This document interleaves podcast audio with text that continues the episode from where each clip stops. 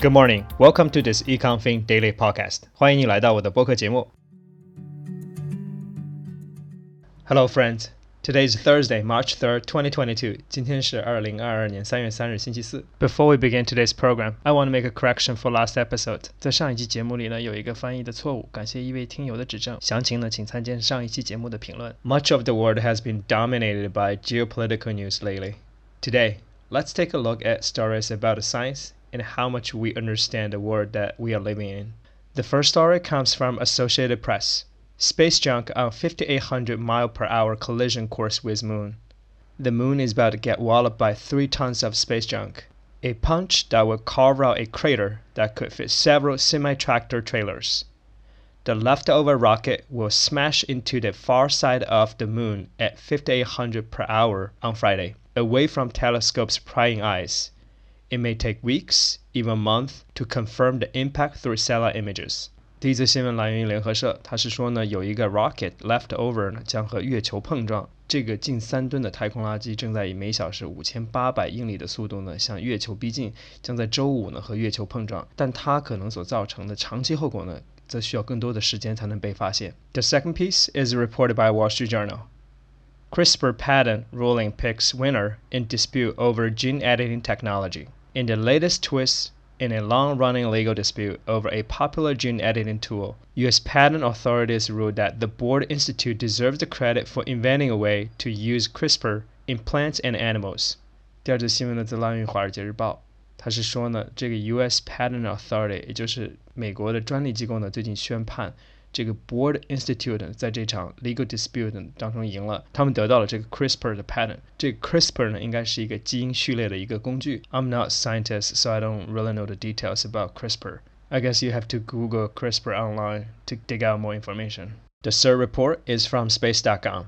The closest black hole to Earth doesn't actually exist. In 2020, a team of astronauts with the European Southern Observatory discovered the closest black hole to Earth in the HR 6819 system, just a thousand light years away, only to have other scientists dispute the findings. As it turns out, those criticisms seem to have been correct. In new research, an international team of scientists led by researcher Abigail Frost of KU Leuven in Belgium has disproved the existence of a black hole in HR 6819. 第三则新闻呢，则来源于 Space.com。一群欧洲科学家最近发现呢，原来所发现的离地球最近的 black hole，也就是黑洞呢，其实并不存在。这样的新闻听起来有一点失望，但可能 science 就是这样。Science is about a new discovery. The fourth piece comes from Guardian. Scientists seek to solve mystery of why some people do not catch COVID. Phoebe Garrett has attended university lectures without catching COVID. She even hosted a party where everyone subsequently tested positive except her. In March 2021, she participated in the world's first COVID 19 challenge trial, which involved dripping live virus into her nose and pegging her nostrils shut for several hours in a deliberate effort to infect her. Still, her body resisted. 第四则新闻来源英国卫报，他是说呢，科学家们呢正在调查为什么有些人就是不会感染 COVID。 这里面提到了一位叫 Phoebe Garrett 的女生，她在学校上课没有感染 COVID，她甚至参加了一个 party，这个 party 所有人都感染了，但她却没有。所以在2021年3月呢，她参加了这个科学的实验。这个实验里呢，她被有意接触到 COVID 这个病菌，但她最后还是没有感染。所以可能科学家想从她的这个案例上呢，找到更多的方法来治疗这个病毒。The last story is from Axios The Limits of Following the Science. Two years into the pandemic, the idea of following the science has oversimplified what's actually a complex array of factors that policymakers must weigh in formulating a response. Science has been weaponized time and again to justify or defend positions held by both policymakers and public health experts. Even when data is irrefutable, people can disagree on the application of that data and how much value to give other factors. 最后一则新闻呢，则来自于 Axios。 他是说呢，目前我们对科学发现的理解呢，还是太简单了。可能在 policy making process 这个过程中呢，我们还是要考虑更多的 factors，不简单只是科学发现的这些数据。All right, that's all for today's news story. 你可以在今天的 show notes 里找到这些新闻的摘要，也可以参考同名公众号里的完整版。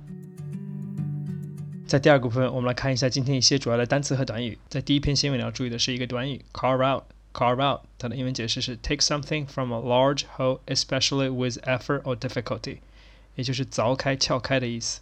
第二篇新闻你要注意的词是 twist，twist，它的英文解释是 an unexpected development of events，也就是小插曲的意思。第三篇新闻你要注意的词是 peg，peg，它的英文解释是 fix or make fast with a peg or pegs，也就是钉住的意思。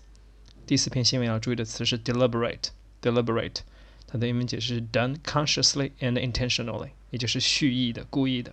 最后一篇新闻要注意的词是 array，array，它的英文解释是 an impressive display or range of particular type of things，也就是一系列的。你可以在今天的 show notes 里找到这些单词的解释，同时同名公众号里也提供了一些样句供你做参考。That's all for today's program. Thank you for listening. 好了，今天的节目就到这里了，感谢你的收听，我们下期再见。